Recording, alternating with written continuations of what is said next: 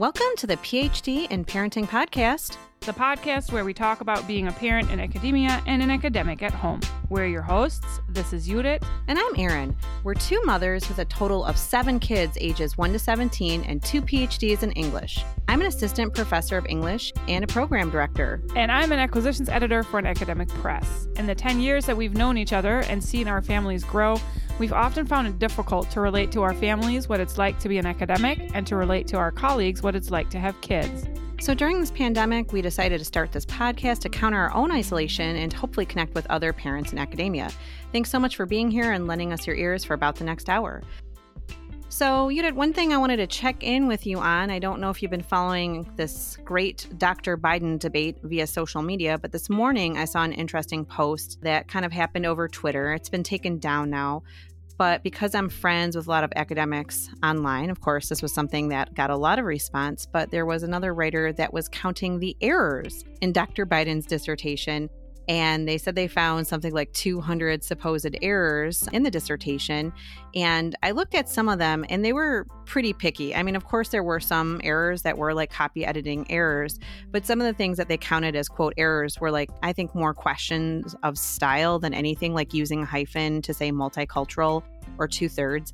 I've actually worked in publications prior to this, and you know, people have their own little style. I thought you would consider this interesting because A, is there a dissertation that doesn't have any errors? And then B, even to kind of look at the publishing side of things, just looking at books I've read for college courses, textbooks, things like that, I've seen errors in books that do have copy editors. So I thought it'd be interesting just to pick your brain a little bit about copy editing, especially the dissertation. I mean, are you surprised that someone would have typos in their dissertation? Why is having some errors kind of something that we would think would be normal? That's so horrifying to think that somebody would pull up your dissertation that's freely available online and search for errors. I don't know that 200 or 300 errors, that's about one error per page. I don't know that that's all that surprising to me. I I didn't go back and read mine to, and so I don't know. I can't relate that back to how many errors would be in mine so i don't i don't really have a comparison but that doesn't strike me as completely odd especially like you're sort of suggesting what the submission process is right? The dissertation isn't a book. It's not supposed to be a book. It's supposed to be sort of a, maybe a draft for a book but there's not the expectation that it's in its final form. It doesn't have a copy editor. It often doesn't even have another set of eyes running over it. It's often very hectic when you finally submit it. And I think the ultimate factor of what goes into actually completing your degree is the dissertation defense. So I would think of the dissertation as sort of a document that people use to prepare for the dissertation defense. And that's sort of where more of the testing and more of the conversation actually takes place. And then when it gets posted to ProQuest, that's sort of a matter of like recording the process. I don't want to underestimate the importance of the dissertation, but that strikes me as um, nitpicky. I wonder if the person that actually went in to do that ever um, submitted a dissertation or even like a longer seminar paper. And then also, like you said, some of that is just a matter of style, multicultural, if that's hyphenated or not. That I think even Chicago might allow multiple spellings in that case. So eh, I'm wondering if all of those things that are found as errors actually even are actual errors. So, all questions of style aside, what's interesting is that Mark Perry, who did initially write these tweets, has since pulled them down. He does actually have a PhD, but what Dr. Corrine Wather posted, um, which is kind of funny, is that if Mark Perry wants to go after minor typos in Dr. Jill Biden's dissertation, he might want to acknowledge that he depended on a woman's free labor to proofread his own dissertation. So, in fact, he thanks Marie Perry for proofreading the final copy of his own manuscript. And so that really brings up a lot of questions about proofreading who has time, who can afford it, who has someone that can dedicate the hours and hours needed to closely proofread a document like like that. Judith, there's just so much happening in the final stages of the dissertation. Not only are you making some of those formatting changes, I know for our college we had to format it properly to the graduate school guidelines, but then there was another set of stylistic changes we had to make for ProQuest. But then what were all the other things we're working on? I mean, it's a lot to handle in a short amount of time you know, when you're in that last throes of finishing the dissertation, you've been working on this document for three, four, or five years, and you're getting ready to defend it with your eye on the defense. I don't know that anybody is proofreading that thing word for word to make sure that everything is in order before they submit it to the dissertation committee. I mean, when I was, you know, the last days before the dissertation defense, I was working on my presentation because I wanted to make sure that that's top notch. I, you know, I was working on a PowerPoint to include in that. I was even getting permissions for the images. I was reaching out to the, you know, to the people whose photographs I was using to make sure that I had per- permission to use them for when it got posted to ProQuest and all those kinds of things. And then for me, when I defended my dissertation, they didn't request any changes. So once I was done with that, I was done with that. I sent that to ProQuest. I didn't proofread that again. That makes me nervous. Maybe I should have. I don't know. But that just I am just completely appalled by this. Like, you know, and I even get, yeah, we get book manuscripts that have mistakes. I think I mentioned this before. My dad just recently decided to start writing uh, novellas, novels, uh, fiction and I proofread his first novella after he had worked on it for months and months and months. And he is very thorough and has a very close eye for detail. And I still found probably like 12 to 15 errors in a in a 120 page novella. So those are small flaws that don't undermine the value of your dissertation. If they had found plagiarism, okay, that's a conversation that I'd be willing to have. If there were arguments, flaws in the argument, that's a conversation I'm willing to have. I am not interested in arguing with somebody over whether multicultural has a hyphen or not. So, in addition to this recent tweet, I see a lot of male writers critiquing the actual content of the dissertation as well. I read an article, which I'm not even going to name the author because I probably guess they're just writing this to get attention, to be a little polemic, I suppose. But the title of the article is Jill Biden's doctorate is garbage because her dissertation is garbage. And not only is this author sort of critiquing her writing, but just that the topic itself is not an addition to the sum total of human knowledge, making disparaging comments about the type of work that she's been doing, which is teaching remedial English to folks in community colleges. And so that that to me is also highly problematic. For those of us that do work with remedial writers, we find the work incredibly important and sort of to disparage this incredible and important body of work when we're helping many times first generation college students to become more literate and to enter the scholarly conversation is very important to us. So I'm also really tired of these critiques of the project itself just for the record, I think you're absolutely right. I think that's really that sounds like really important work. I haven't looked at the dissertation. I don't know how she set it up. A conversation about typos is not worth having to me. Asking questions about the value of the research is potentially worth having she has a dissertation committee and they have clearly all found um, the the research valuable so i don't know why people are coming out of the right and left field and challenging her on the value of the research or the spelling. That is true. Well that ended up being quite the catch up there. But at any rate listeners how do you feel about your dissertation? Are you still writing it? If you completed it and successfully defended your dissertation do you feel like it's your best work ever? Love to hear from you on this but as we move into this episode, last week we talked a little bit about emotional labor and the empath. We started with that idea about emotional labor, and I thought that was really interesting and a fruitful conversation.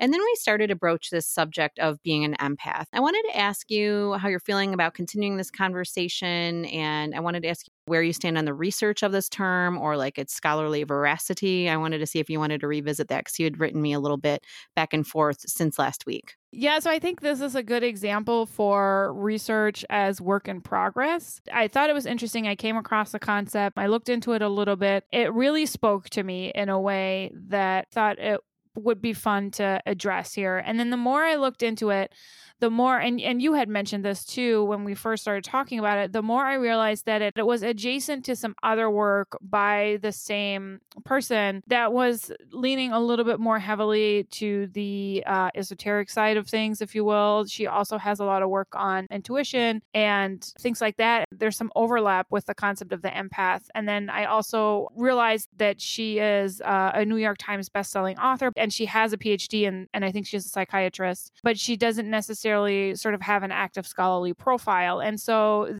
as I was looking into this a little bit more, there were some things that spoke to me less than sort of my original initial response to the concept. Nonetheless, both you and I felt that this was interesting in the way that it spoke to both of us and that both of us sort of responded to the idea of being an empath.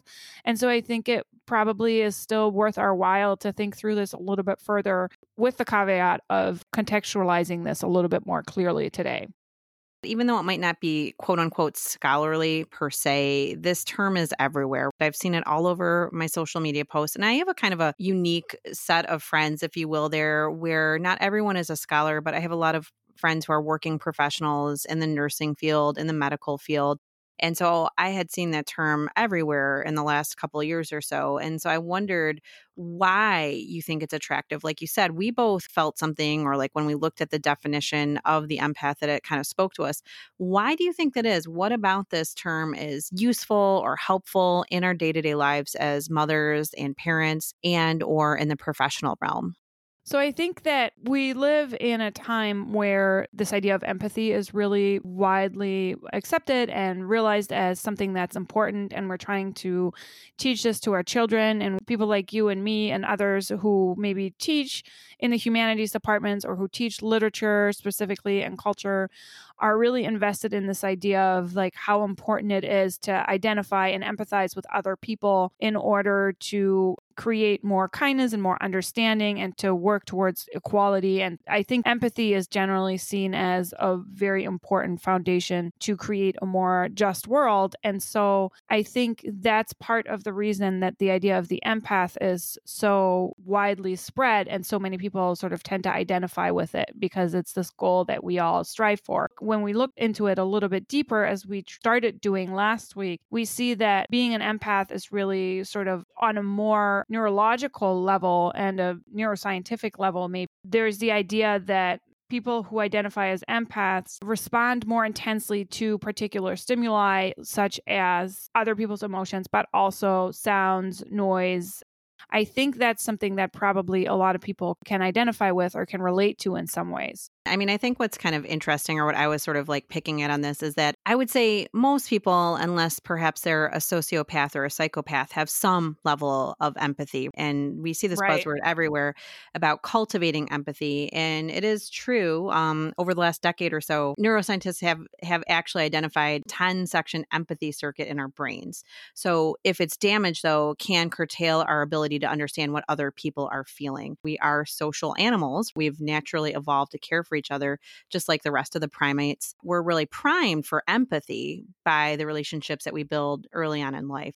I think where it kind of there's a little bit of flux or like ambiguity is are we were we talking empathy or are we talking empath, right? And so I think that's the part where it could be kind of interesting to think about what the level of empathy is, right? And so some people instead of saying empath, they might say highly empathetic people, HEPs, it might be interesting then to talk about some of these examples then of like how we see this every day.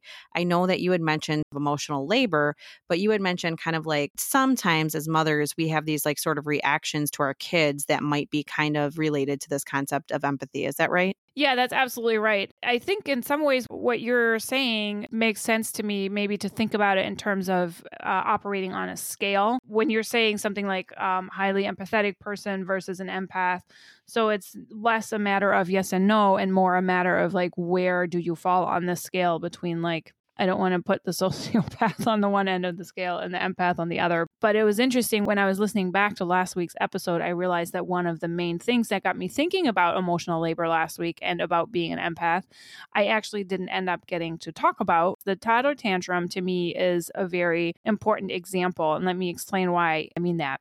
The way that I feel like we're expected to handle a toddler tantrum at this point in time? How do we shut down something like that? Like your kids like on the floor flinging their legs and arms and you just screaming because you didn't put the peanut butter and the honey on the right side of the bread. This literally happened to me recently where my son was like asked me to put the peanut butter and the honey on the same slice of bread and then put the other slice of the bread on top and I was like he's not going to know the difference so I put the peanut butter on the one bread the honey on the other and then folded it together and it was complete mayhem like he he opened it up he saw that I didn't do it right and he was just like I'm not eating this wow. so like so like how do we handle this I think like the old fashioned and traditional way is just be like, you have food in front of you, you need to eat it. And I think the more recent way to handle it is to sort of assume that there is like a larger emotional issue lying underneath. Okay. So, like, the question is we're in a pandemic. This never used to be an issue before. So, then you're going through this like internal catalog of questions. Is it about controlling what goes in and out of his body? Is he anxious about something else that now all of a sudden he has to have certain things just so? And I'm going through this like internal catalog of potential emotions that he might be feeling so that I can respond to that rather than responding to the fact that he's losing his mind. And so I think what's challenging in that situation is both the sort of identifying with the screaming and the crying and the being upset. On the one hand, I can completely like get this because I'm also very particular. So when he's like super particular about something, I'm like, yes, I get it. I understand it. I'm sorry I did it wrong. And then at the same time, the screaming and the crying and the, I mean, like I'm, I'm over exaggerating it a little bit. Like, it, you know, it wasn't a complete meltdown, but I'm using it as an example for other similar um, situations the screaming and the crying and the stomping and whatnot are triggers for me that just like get an immediate rise out of me where I get very angry like very quickly. But then I have to rein that in, right? Because I'm supposed to stay calm. I'm supposed to sort of project this calmness onto the situation while at the same time also figuring out what it is that's actually underneath whatever the tantrum is, eh, whether it's like overwhelm at the store or whatever. And so I think that that was something that got me started to think about all of these things and how they're connected, how the emotional labor plays into this question of being an empath. Because my question then was, is this emotional labor that I'm performing in the context of the of the tantrum where i'm managing my own anger and my own frustration and my own sort of like immediate like physical response to the screaming and to the being upset and to the rejecting the food to both project calmness onto the situation and help him calm down both by projecting that calmness and by identifying what the underlying the major like underlying emotion actually is does that become more exhausting when I'm also at the same time struggling with sort of like the direct identification with his state of being upset. Does that make sense? My kids are all a little bit older, but my right. last my my youngest child is 7 and she just had tantrums every day. I never really right. stopped to like really get into it. I just know that my I would be okay up until a certain point and then I hit like a certain threshold. I'd have to go outside because I needed a breather and it was just the I was laughing about the the sandwich thing because you know it's that kind of stuff in our home as well. I guess I did try to figure out what some of it was, if it was like a textural issue or like, again, is she very, very sensitive to things? But with her, it was the socks. The yarn at the end has to be lined up just so on the mm-hmm. toe. They can't be too big, they can't be too small. Then this would always happen right at like 7:35 when we're trying to leave and just an absolute meltdown and then I would feel myself like the the rage just boiling and bubbling over like I'm like and I've said this to all of them like, I wake up and I'm in a pretty good mood. I'm pretty happy. I get my coffee. I'm ready to go. But when you just have this meltdown every day, I like your approach of like trying to figure out and like sort of like, you know, what is the why behind the what? Okay, here she's having a tantrum, but why? Is this, you know, related to something different? But so I don't know. Do I call that, is that really being an empath or is that just me being like totally reactive? You know, I don't know if there's. Right you're identifying with it. And I think it's also normal at some point as a parent to just sort of get to that point where it's like, I cannot take any more screaming. I try, like I said, to think through okay, like what is it right now? Like, what is it about that moment of like getting out the door that makes the socks an issue? But it's hard because you have a lot of, you have three other kids that you're trying to get out the door. You're trying to get to work. And then it feels like there's this like cultural expectation now where you're supposed to stay calm and you're supposed to figure out, you know, what is actually emotionally going on with the child. And it's just, it's great and it's wonderful if you can do it but I don't necessarily stay calm and I don't always want to figure out what's underneath it. Sometimes I just want them to put the socks on to stay sort of in the figurative language. So you had talked a little bit about this questionnaire we had discovered. What did you want to what what were we going to do with that? I thought it would be fun to just kind of go over the questions and see what our responses are. And I would love to hear from our listeners when they hear this, whether or not this concept of the empath resonated with them at all and how they're feeling about these questions. And so it has 20 questions. We can read them in bundles and then see how we respond to them. Does that sound good? I like it. Okay. I'll read you a handful of questions and then you can see how you would respond to those. Have I been labeled as overly sensitive, shy, or introverted? Do I frequently get overwhelmed or anxious? Do arguments or yelling make me ill? And do I often feel like I don't fit in? What do you think about those?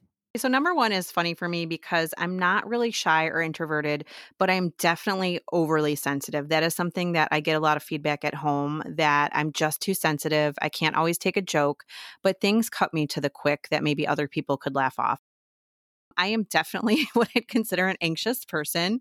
I know you know that about me, but I'm like very highly strung. I get really nervous. Like I told you today, we're on break, but I still woke up today thinking there must be something I need to work on. I'm on vacation. I actually do feel that arguments and yelling, they really freak me out. I'm very uncomfortable with conflict. That's the hardest part of being a leader, I think, for me. And then the fitting in, oh my gosh, come on, nerd 101. Um, I like people. I was like a little weirdo. And so I just had a hard time fitting in. And so I kind of had to, you know, sort of creep back into my cocoon because I didn't want to get hurt anymore because people just didn't like my eccentricities, I guess, as a as a younger person. So I would say I'm pretty four out of four. How do you feel about these? Very similar. I have often I have been told to buck up. I'm surrounded in various different places, both at work and at home, by people who tend to sort of take the tough love approach, which doesn't work for me at all. It's sort of the kind of thing that actually makes me shut down more than it cheers me on. I think that the people that use it around me it works really well for them and then but for me it's just sort of a matter of like i i completely shut down and it doesn't do anything to get me moving I do complain a lot about being overwhelmed, and that's a sensory issue for me. Clutter overwhelms me, loud noises, multiple tasks, going to the grocery store or like going shopping, like too many choices overwhelm me and that that's a very sort of like physical sense of like feeling claustrophobic and like all those things. So that speaks to me. I'm with you on the conflicts. I also do not do well in situations of conflict. The and i do know that feeling of like feeling like i don't quite fit in. Moving around a lot over the last few years hasn't really helped. Um, being in a foreign country doesn't always help. And so uh, you know i think there are some explanations for that that could come from sort of like another direction other than being an empath or not being an empath, but it's it's interesting to me that they come up in this questionnaire. So here's the next quadrant of questions, if you will, and I'll ask you these. Am I drained by crowds and need alone time to revive myself? Am I overstimulated by noise, odors, or nonstop talkers? Uh oh. Do I have chemical sensitivities or can't tolerate scratchy clothes? Do I prefer taking my own car places so I can leave early if I need to? These are just so great too. I mean, I already talked about the crowds um, and the needing alone time to revive myself. That's something that not everybody around me necessarily comprehends. That it's really like the alone time that makes me recharge. So that's interesting. And then I just talked about all the overstimulation with noise and odor and nonstop talkers. And that's something too that like the quarantine has really brought to the fore more than I realized which is that kids like to talk a lot and they will just like my son will be in the office with me and he will just talk. He'll just talk to himself and he'll just talk and talk and talk. And I love it. And I have to sort of like get out of my frustration with it and just look at it and be like, this is so amazing that I get to do this right now.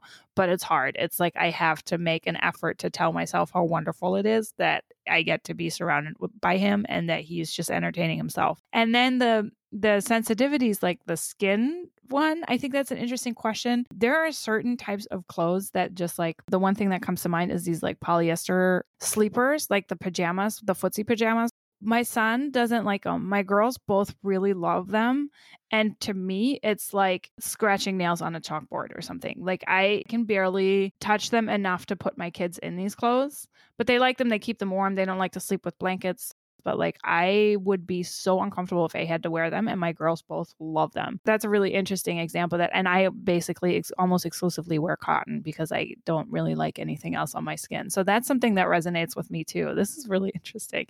Right. How do you feel about that set of questions?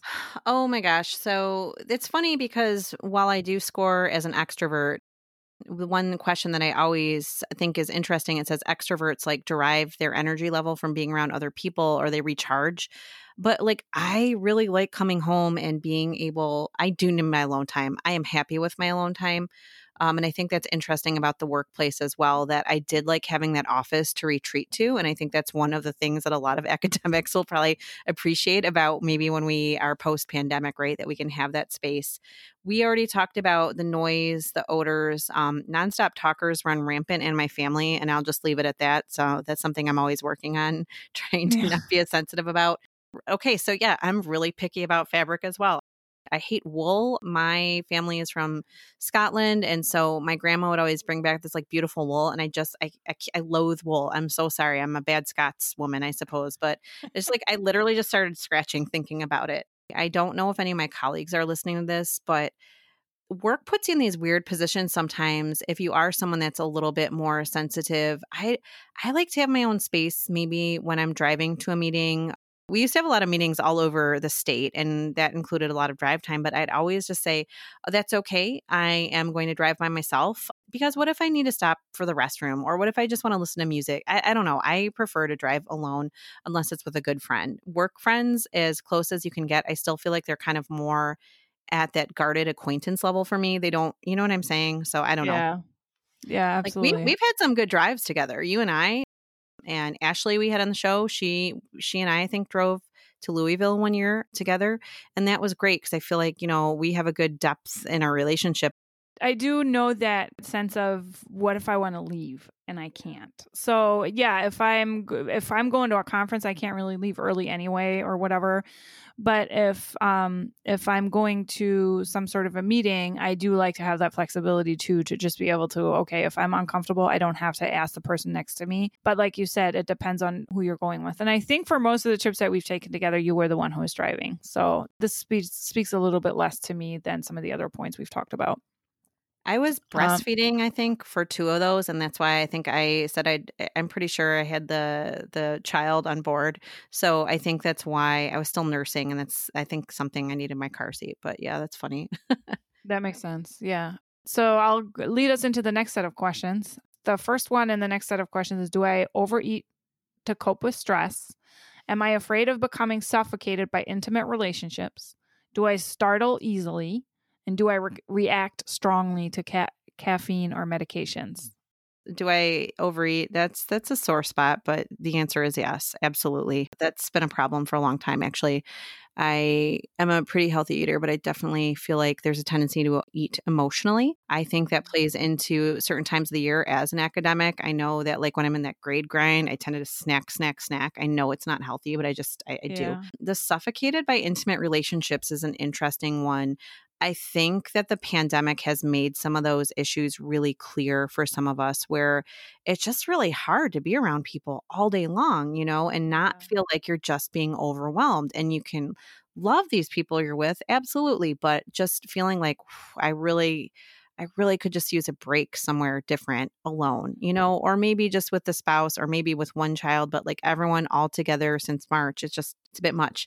Startling easy, definitely. I mean, you know, I don't know how this plays into my work role, but that is definitely for sure. You can ask the husband about that. Like, he, I'm always, I always scream when I run into him in the house, which is weird.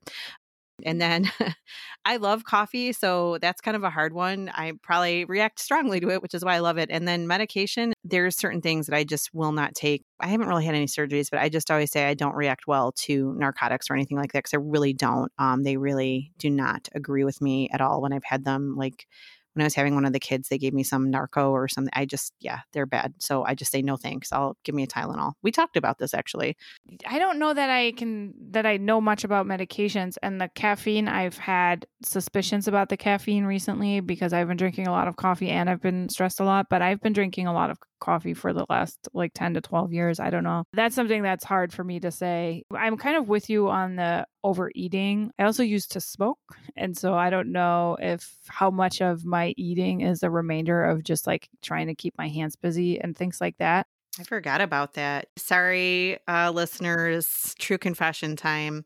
Yeah. Uh, but that's a good point. You know, I really, I mean, it's been a, it's been like 18 years since I did, but I did do that a lot. So that could be, yeah. you know, there could be a connection there. It's also something that I like go to when I have a moment to myself. For some reason, I feel like I need to make it like, I don't know, a treat. Uh, yeah, it's yeah, exactly. It's like how can I make this a special moment and for some reason like food plays into that. And then uh, I do startle easily. My daughter walked into the kitchen the other day and I just com- like completely jumped. And it was the middle of the day and I knew she was in the house. And it was just, but I'm like in my, you know, I'm in like my mental zone. I'm thinking about something really deeply. And then to just kind of be th- pulled out of that by somebody walking into the room sometimes can really startle me. So that's something that resonates with me. All right, making our way through the quiz. What do you have next for me? Okay, the next set of questions. Do I have a low pain threshold? Do I tend to socially isolate? Do I absorb other people's stress, emotions, or symptoms? And am I overwhelmed by multitasking and prefer doing one thing at a time? So, weirdly, the first part of the quiz, I all had very strong, like, yes, yes, yes. I don't think I have a low pain threshold. In fact, I, I know I don't. I've had some pretty rough accidents uh, and I, I made it. I don't know about socially isolating. Like, it's the weird thing because I do find myself, and I don't know again if this is pandemic talking or just who I am, but it can be easier sometimes to stay wrapped up in my own little world than always, you know, people want to make plans. This again was pre pandemic. And I'm kind of like, ah, I don't know. Like, so some of those memes when people say, you know, you sign up to do things and you're like, oh, that's going to be so great. Then six months later, when the thing happens, I'm like, oh my God, why did I say I wanted to do that? That's a weird one for me. And I do that a lot with like concerts and films, even trips sometimes. Like, I really have to like shake myself out. So maybe that is a little, maybe that one works. We talked about already this idea of absorbing the stress, emotions, and things like that. We said that we both really felt that way. And then for multitasking, I don't, I'm not particularly overwhelmed by that. I don't know if that's something that I was innately good at or just that I've been forced to kind of do in the last 20 years with having kids and having a job and having a PhD. I, I don't mind it as much as I think as other people do. So that one I'm not, but I know that's something that you've talked a little bit more about. So how do you feel? And I was actually thinking about this ahead of time a little bit. That's actually something that I thought I would get better at over time. And when I started the job that I have now, that requires a lot of multitasking. I noticed pretty quickly that that's something I'm not really used to and I'm not, I don't do really well with. And I just had this expectation that it would get easier over time. And I can't really say that it has. I'm interested in thinking about this a little bit more, actually, just because, yes, I feel like I've seen you do it very successfully over the last few years that I've known you. And it's just something that really stresses me out. That's where the overwhelm part comes in, too. Multitasking is something that really overwhelms me, and where I just kind of get to the point where I feel like, you know, and, and this is maybe this is something that's also true to having small children that gets a little bit easier once they get bigger, but just the sense of like, I'm never able to finish a task, uh, you know, and then I have like multiple tasks open and like these like thousands of windows on my computer. documents are open and this and this and this. And then I have stuff going on in the kitchen and maybe I'm trying to cook something at the same time. Like that's the kind of thing that really puts me over the edge. And so that's definitely something that I respond to. I do personally think I have a low pain threshold. I'm pretty sensitive to any mm. kind of pain. And then, yeah, like you said, the absorbing other people's stress, emotions, and symptoms, I feel like that's sort of like at the core of what we're talking about today. So I think that that's something that that's sort of the premise that you and I both sort of identify with that. I can move us into the last set of questions if you want, if you're ready to move on. I am ready. Okay. Do I replenish myself in nature? Do I need a long time to recuperate after being with difficult people or energy vampires? Do I feel better in small cities or the country than large cities? And do I prefer one to one interactions or small groups rather than large gatherings? Okay, so I do actually really like nature. We have our cottage up north, as you know, uh, up north being like a euphemism for just northern Michigan that we use here. I should probably explain that. So I do. I like bird watching. I like gardening. I like all that stuff. And I like swimming. I like being out on a bike. I think it's nice and it is quiet. I think that's what I like. Okay, so I don't know that I need a long time to recuperate after being with difficult people, but it sticks with me, if that makes sense. Like, so maybe I do. But like when yeah. I have a difficult interaction, I just keep talking about it and dwelling on it and like, oh my gosh, you know, so maybe there is something to be said for that. I feel like I'm just like really stuck in that moment with that difficult situation and I can't, it's like on a loop and I can't get out of it. With the small cities and country, it's like a mix for me. Like I want the option of being able to go to the city once in a while. Weirdly, they're so big, they make me feel claustrophobic. I don't know if that makes sense to other people, but I feel like it's just so much it like overwhelms a little bit. Like I love visiting New York. I liked going to London. I thought Berlin was amazing when we went there.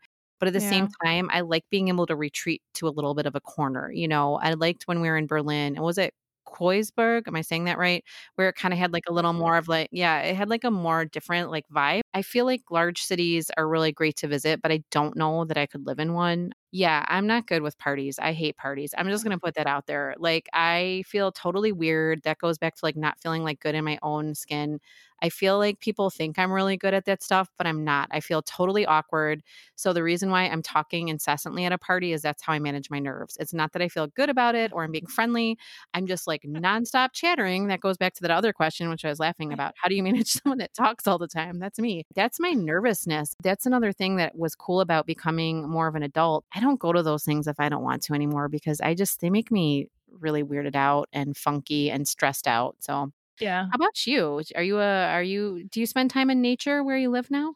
Yes, because there's not a whole lot of other things to do, I guess I would say. I I was never like much of an outdoorsy person. I do enjoy like going for walks and I do enjoy riding my bike, but it's not like I'm not a bird watcher or uh my it's funny because like my my mom is like super into flowers and so when she comes and visits, she'll walk around with me and she'll be like, What's that? What's that? What's that? And I'm just like, I don't know.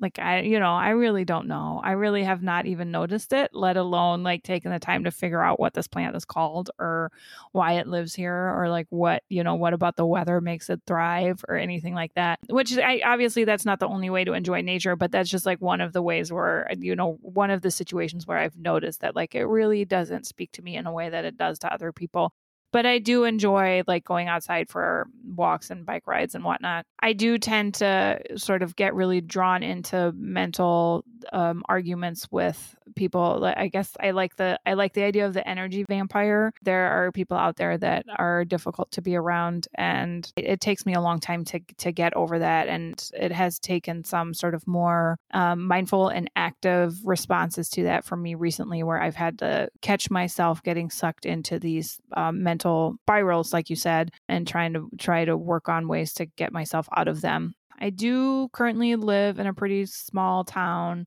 I grew up in a very small town that was surrounded by a rural area. So I think it's a matter of like being used to that.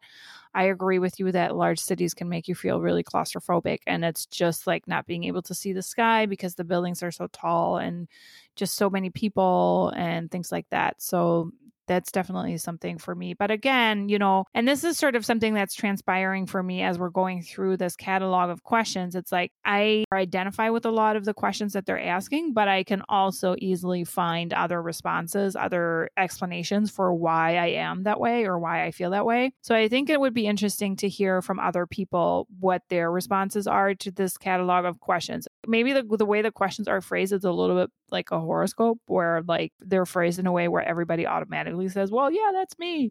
Or are we like more specific about this? Some of these things might also be things that sort of predestine us for a life as a scholar, like the introspection and the enjoying our alone time and our our space with ourselves and our own thoughts. So it would be interesting to hear if other people had come across this concept and what their responses to these questions were I might throw a couple of the really poignant ones onto Instagram for some polls to see how people respond to them. And I would really love to hear from our listeners how they feel about the concept of the empath and what they what their responses to this episode are.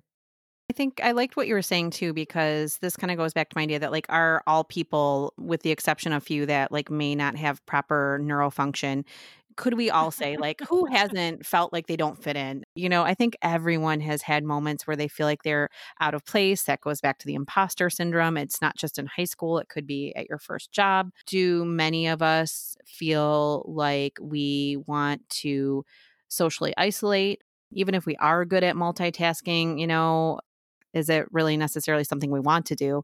Because i think with multitasking even if we're quote unquote good at it I, I think it's really hard to do a good job I, I think that these could speak to a lot of people, but I think you're also right in assuming that many of us that go into the academy have these more introspective personalities. And so I, I, would be curious to see how people feel about this. And like you said, um, some of this has been used interchangeably. I had kind of an interesting article that I'll put a link to, which was um, from something called the Greater Good magazine. But the person that wrote it does have a PhD, but it's just talking about habits of highly empathic people, but they're kind of using this more in terms of empathy. And like you sort of mentioned, what is really great about having empathy is that it leads to social justice, right? If we're able to sort of emote and see ourselves in other people's shoes that maybe don't have it as good as we do, or we can think about poverty and racism and classism, then that can lead to some positive social change. So I think all in all, we want to see people who are showing empathy, whether we're labeling them an empath is sort of semantics, but I think it's a really interesting concept. And I think it does say something that so many of those questions really seem to like speak to both of us.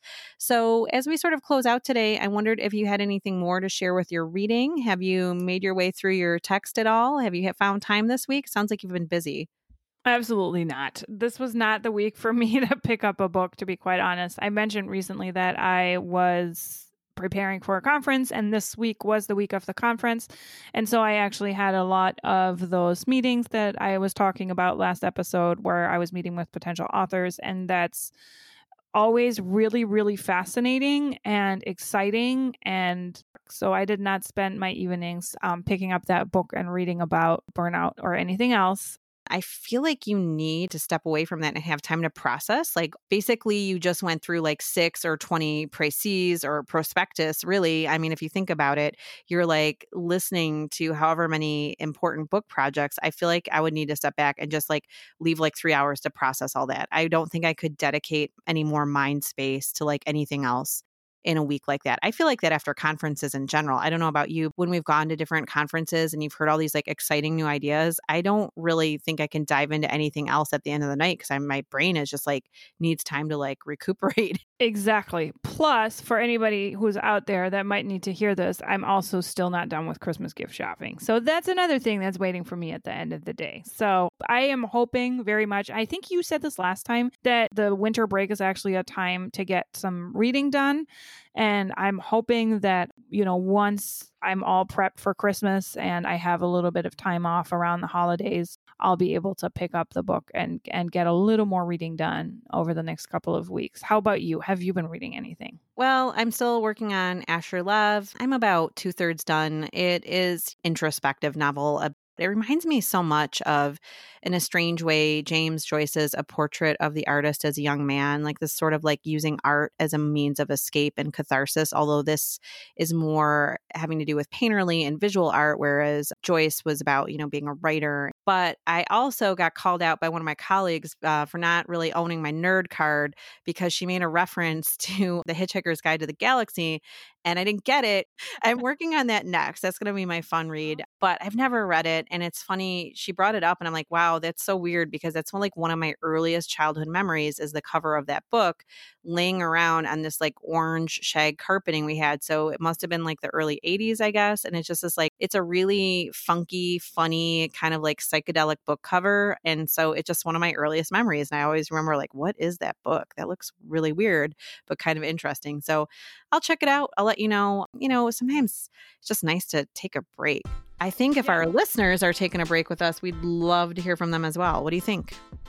That sounds great. We appreciate all the time that you're spending with us. And if you want to get in touch with us and reach out to us, some of you recently have, it's been really great to hear from you. We are on Instagram as PhD in Parenting. And then you can also send us emails if you have more to share. I'd love to hear your response to this more experimental episode. And you can email us at PhD in Parenting podcast at gmail.com. Thank you so much for listening this week and all other weeks. And we look forward to coming back to you again with a new episode next week. Until next time, thanks for listening.